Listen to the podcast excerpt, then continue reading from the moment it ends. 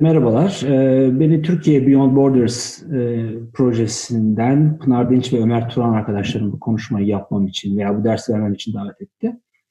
Kendilerine teşekkür ediyorum. Benden e, Türklük, yani iki yıl önce yayınladığım aşağı yukarı Türklük Sözleşmesi e, kitabım üzerine konuşmam istendi. Bugün bunu yapacağım, kitabımı özetlemeye çalışacağım. Şimdi ben kitapta ne yazdım? Çok genel bir özetle Türklüğün tarihsel oluşumunu, kurumsal mekanizmalarını ve gündelik hayattaki işleyişini e, analiz etmeye çalıştım. Türklükten kastım benim bu kitaptaki e, sosyal bilimlerde görmeye alıştığımız şekilde Türklük değil. Yani bir etnisite değil, bir kimlik değil veya bir ideolojik aidiyet, bir vatandaşlık bağı değil. Daha ziyade e, farklı sınıflar ve ideolojik aidiyetler arasında e, farklılıklar gösterse de sınıflar üstü ve ideolojiler üstü benzerlikler ve ortaklıklar da gösteren belli e, görme, bilme, bilgilenme, duygulanma, algılama biçimleri, şemaları, e, belli duygu hatları, belli düşünce ve eylem hatları, e, stratejileri e, ni kastediyorum Türklükten. E, kitapta da bu e, kastettiğim şekilde Türklüğün tarihsel olarak ve sosyolojik olarak nasıl oluştuğunu e, analiz edebileceğimiz bir model geliştirmeye çalıştım. Bu modeli de sözleşme e, metaforu veya kavramı etrafında yapmaya çalıştım. Bu kavram, bu metafor etrafında e, Türk devletinin ve milletinin e, sosyo oluşumuyla Türk bireyinin ya da öznesinin e, psiko oluşumu arasındaki e, ilişkiselliği, bağlantıları görebileceğimizi e, düşündüm. E, bunu göstermeyi umdum. Yani böylece e, kişisel, en kişisel olanla veya güncel olanla, gündelik olanla en genel olan, bize en genel gözüken veya tarihsel olan, tarihsel olan arasındaki bağlantıları e, göstermeye çalıştım. Veya duygular ve düşünceler arasındaki bağlantıları göstermeye çalıştım. Yani kısacası tarihin insan doğasına nasıl dönüştüğünü, tarihin e, insanın veya Türk öznenin, bireyinin karakterini, alışkanlıklarını, çeşitli şemalarını nasıl şekillendirdiğini anlamaya çalıştım, e, anlatmaya çalıştım bu kitapta. Şimdi e, e, belli bir tarihsellikle başla, başlamaya çalışacağım e, dolayısıyla.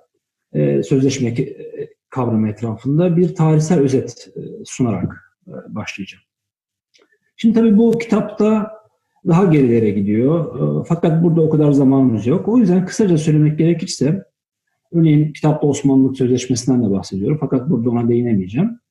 Ee, benim için daha kritik olan Müslümanlık Sözleşmesi'yle başlamak istiyorum. Daha da gerilere gidiyor. Abdülhamit dönem, dönemine de gidiyor.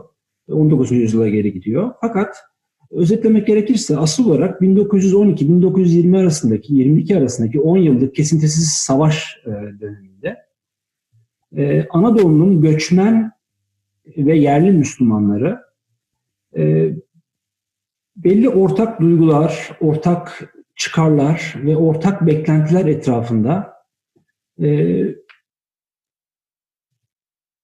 benim Müslümanlık Sözleşmesi dediğim belli mutabakatlar etrafında e, Anadolu'nun e, Hristiyanlarına ve yabancı ülkelere yani Hristiyan güçlere karşı birleştiler.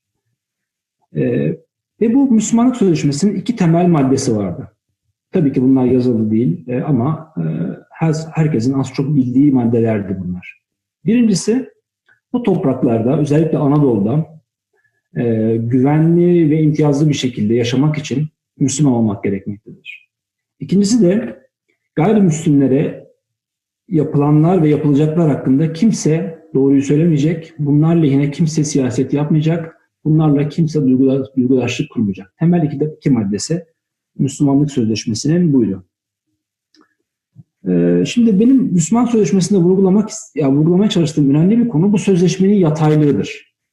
Ee, yani şunu söylemeye çalışıyorum. Pek çok eleştirel anlatıda 1910'lara e, dair, 1915'e dair veya 1919'a, 20'ye, 21'e, 22'ye dair e, şöyle bir e, şöyle bir varsayım vardır. Yukarıdan yani bu dönemin egemen sınıfları, egemen güçleri, diyelim iddiaçılar veya yeni yeni ortaya çıkan veya çıkmaya çalışan Müslüman burjuvazi veya yerel eşraf.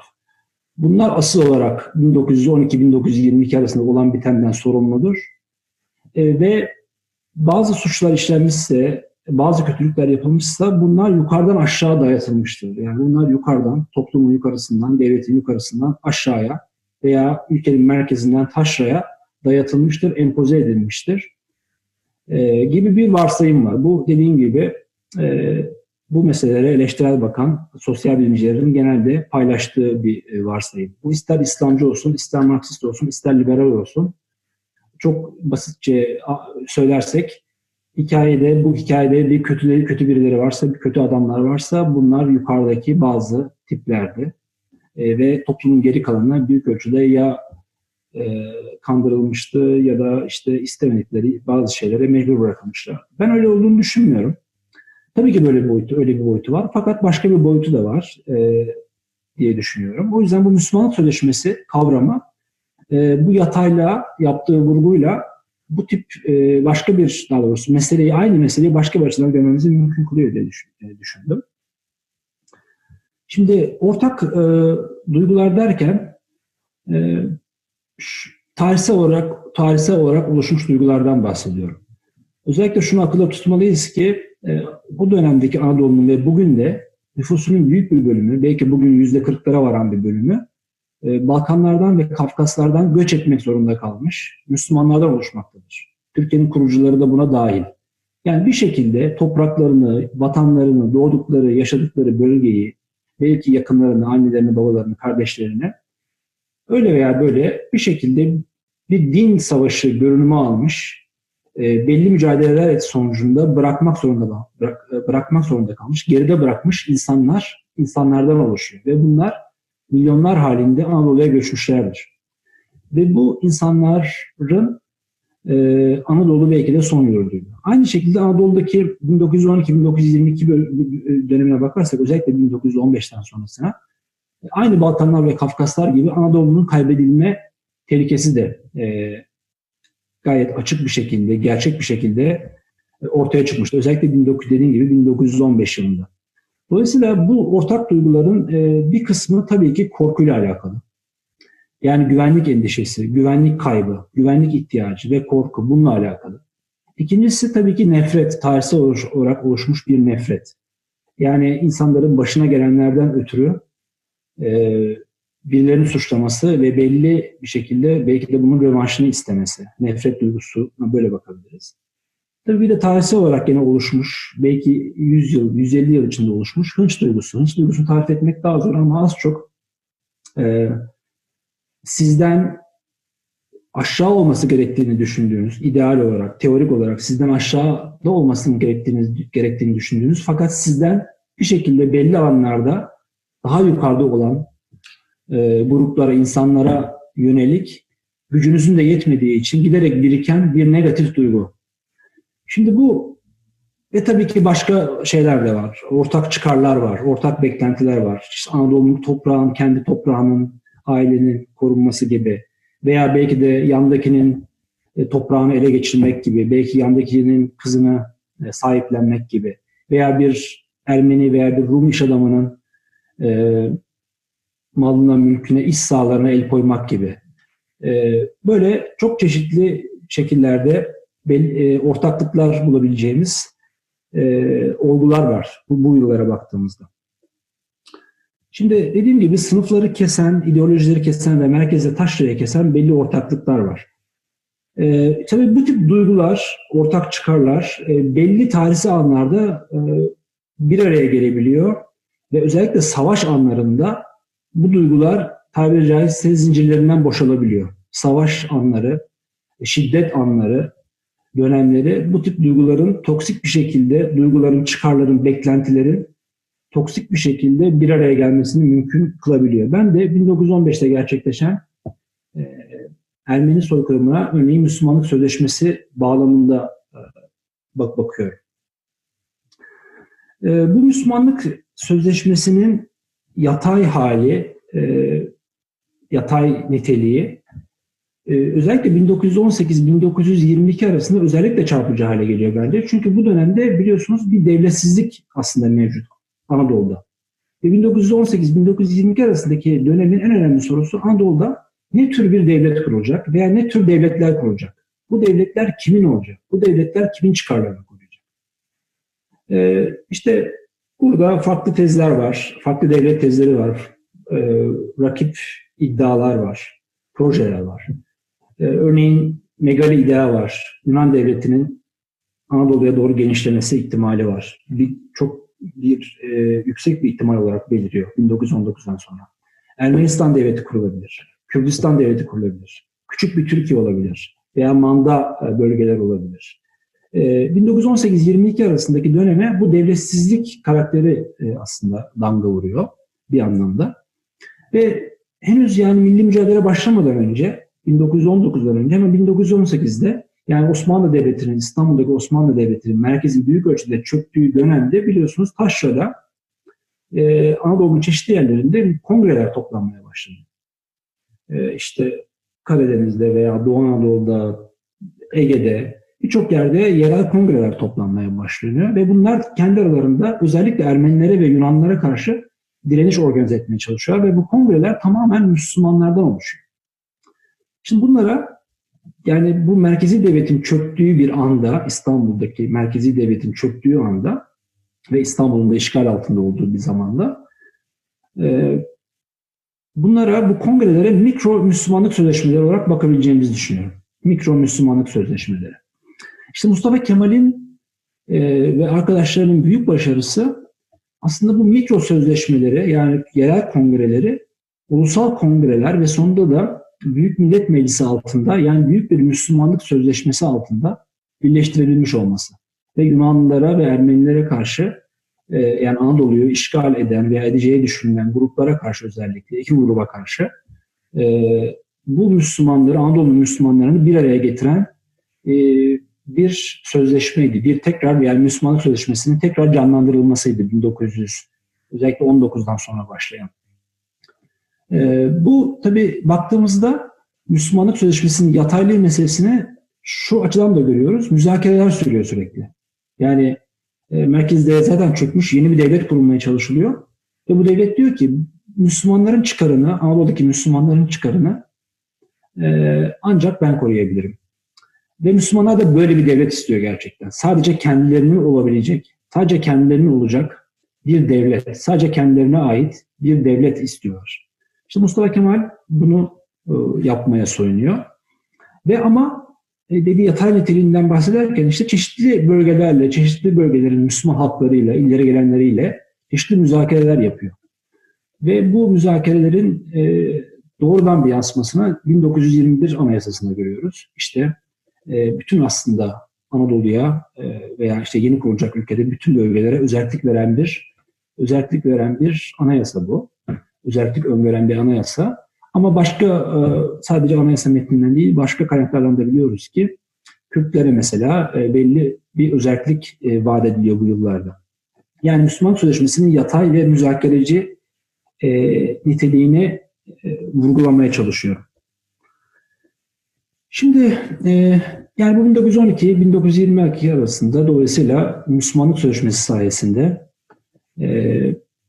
ideolojileri ve merkez ve taşrayı ve farklı sınıfları kesen bu Müslümanlık Sözleşmesi neticesinde Anadolu gayrimüslim halklarından e, çeşitli e, biçimler alan etnik temizliklerle, örneğin 1915'teki soykırımla ki buna soykırım e, demesi gere, dememiz gerekmiyor. Yani bu bu videonun izleyicileri buna soykırım demeyebilir veya başka bir şey diyebilir. Tehcir diyebilir e, veya karşılıklı acılar diyebilir. Ne derse desin benim anlattıklarım e, bu açıdan e, bu açıdan bir farklılık göstermeyecektir. Yani anlatışımın mantık silsilesi veya bunun varacağı sonuçlar bir farklılık göstermeyecektir. E, ve işte 1915'te dediğim gibi Ermenilerin Ermenilerden 1915-16 ve ileri, ilerleyen yıllarda Ermenilerden temizlenmesi ve 1922, 23, 24 yıllarında işte mübadeleyle e, Anadolu'nun Rumlardan tırnak içinde temizlenmesiyle birlikte e, bu 10 yıllık Müslümanlık Sözleşmesi aslında amacına ulaşmış oluyor. Yani Türkiye, bugünkü Türkiye yani 1912'de Anadolu'nun yani bugünkü Türkiye'nin veya bir, e, 40'ta biri gayri, e, pardon 5'te biri gayrimüslimken e, 1923'e gelindiğinde 22'ye 23'e gelindiğinde 40'ta biri e, gayrimüslimdi. E, bu tabii şu an yani 2020 senesinde binde birlere e, aşağı yukarı e, düşmüş durumda. Yani devam eden bir süreç. Orada bitmiş değil. E, yani evet Müslüman gayrimüslimlerden temizleniyor ve sadece Müslümanlara ait gerçek anlamda sadece Müslümanların çıkarını koruyacak bir devlet 1920 ile 23 arasında kuruluyor. Şimdi bu dediğim gibi biraz daha vurgulamak istiyorum bunu. Bence kitabımın yani benim en azından önem verdiğim ama e, belki çok dikkat çekmeyen bir tarafı bu yataylık meselesi. Şimdi ideoloji yani bunlara ideoloji olarak bakmak veya yukarıdan aşağı dayatılan bir şey olarak bakmak işte devletin e, milleti yaratması, yukarıdan aşağı devletin milliyeti, yarat, milleti yaratması veya milliyetçi aydınların ilk önce ortaya çıkması, devletin etrafında örgütlenen veya yer edinen milliyetçi aydınların ortaya çıkması ve sonra milleti yaratması.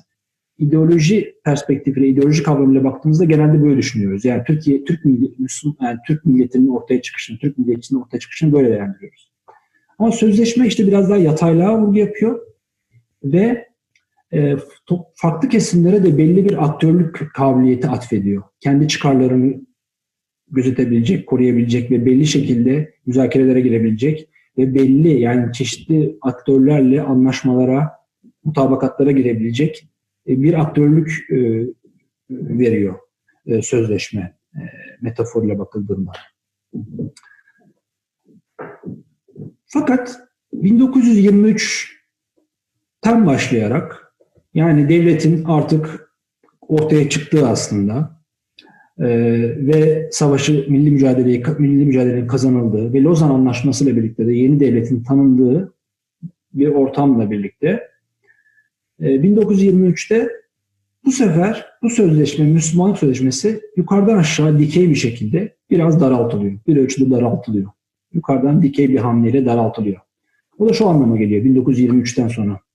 Bunun nedenleri çok tartışmalı. Buna burada girmeyeceğim. Neden böyle bir şey yaptıkları. Ee, ama şunu yapıyorlar sonuç itibariyle. Biraz daraltmaya gidiyorlar. Bu çok önemli. Yani yerini Müslüman Sözleşmesi'ni kaldırmıyorlar. Onun içinde bir daraltmaya gidiyorlar ve diyorlar ki bu ülkede imtiyazlı ve güvenli bir şekilde yaşamak için sadece Müslüman olmak yetmez. Müslüman olmak şarttır ama yetmez. Aynı zamanda Türk olmak ve Türkleşmek gerekmektedir. E, ikinci madde aynen aktarılıyor Müslüman Sözleşmesi'nden. E, ve o da işte gayrimüslimlere ilişkin maddeydi. Şimdi bu daraltmadan sonra tabii ki hatırlarsak 1918-22-23 dönemini müzakereci ve Müslümanlık etrafında ve İslam dili etrafında kurulan Müslüman Sözleşmesi'ni hatırlarsak buna hemen bir e, başkaldırı ortaya çıkıyor bu daraltmaya. Bunda Şeyh Said isyanı şeklinde görüyoruz. E, 1925'teki Şeyh Said isyanı.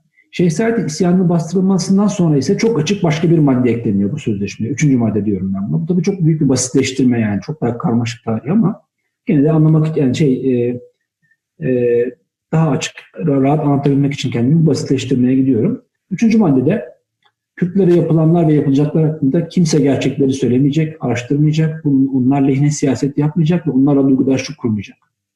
Dolayısıyla bu üç madde bana göre Türkiye'nin e, esas anayasasıdır ve asıl olarak değiştirilmesi yasak olan teklif dahi, teklif dahi edilemeyen asıl maddeleri Türkiye tarihine baktığımızda son 100 yıllık tarihe bu üç maddedir e, diye düşünüyorum. Anayasalar değişebilir, maddeler değişebilir. Fakat bu üç yazılı olmayan madde hep orada kalacaktır. Tabi zaman zaman yumuşayarak, zaman zaman sertleşerek.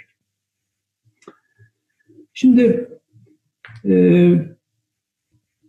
tabii Türklük Sözleşmesi e, esas olarak bir e, ödül ve ceza mekanizması.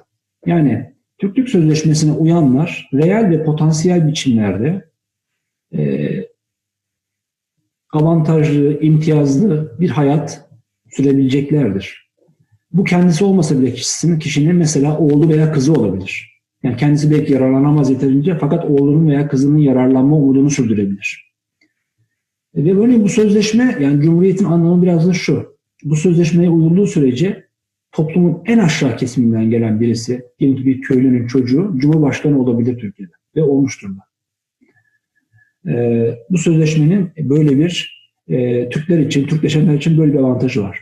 Ve tabii ki Şeyh Said isyanında da görüldüğü üzere uymayanlar da en ağır şekilde cezalandırılacaktır. Bu cezalar da döneme göre değişir, iktidara göre değişir. Kişi öldürülebilir, hapsedilebilir, sürgüne gönderilebilir, işinden atılabilir, işine alınmaya, işe alınmayabilir veya dışlanabilir.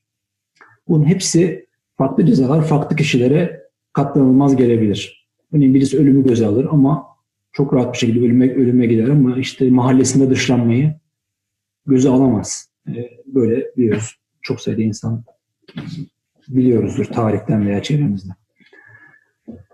Ee, evet şimdi dolayısıyla şunu demek istiyorum. Türklük Sözleşmesi Müslüman Sözleşmesi'nin içinden çıkıyor. Ve Türk milletinin ve milliyetçinin ortaya çıkışını da tarihsel olarak bence Müslümanlık Sözleşmesi'nin yataylığıyla Türklük Sözleşmesi'nin dikeyliğinin bir sentezi, bir diyalektiği olarak düşün, düşünürsek bence Türkiye'deki birçok, Türkiye tarihindeki birçok e, karanlık nokta, muğlak nokta daha açık hale gelecektir. Açık hale gelecektir diye düşünüyorum. Yani kitabı yazmamın sebeplerinden bir tanesi e, buydu. Şimdi e, Türklük, yani insan neden Türkleşir? İşte bu ödül ve ceza mekanizmaları. Yani biliyoruz ki 1923'te herkes kendini Türk olarak görmüyordu. Çoğu Anadolu'nun Müslümanı kendini Müslüman olarak görüyordu. Farklı diller konuşuyordu. Diyelim Çerkezce, Lazca işte veya Kürtçe konuşuyordu. Ama önemli bir kısmı Türkçe konuşuyordu. Fakat Türklük e, bir kimlik olarak, adet olarak Müslümanlığın önünde değildi. E, fakat bu ödül ve cezalarla tabii ki çok hızlı bir şekilde e, bu mekanizmalarla ve çeşitli ideolojik aygıtlarla tabii ki onlar yok demiyorum, onları yok saymıyorum. Yani camilerle, okullarla, aileyle ve çeşitli mekanizmalarla insanlar Türkleşmeye başladılar.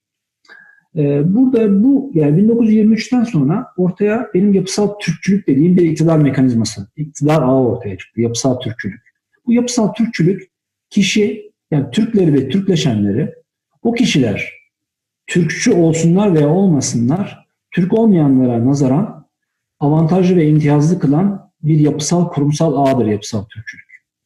Dolayısıyla bundan, bu yapısal ağdan, bu yapısal Türkçülükten, bu kurumsal ağdan bir Türkçü, bir Türk milliyetçisi, bir MHP yararlanabileceği gibi Türkçü olmayan, ırkçı olmayan, internasyonalist bir Türk de yararlanabilir yapısal Türkçülükten. Evet, burada bir ara verelim. Sonra devam edeceğiz.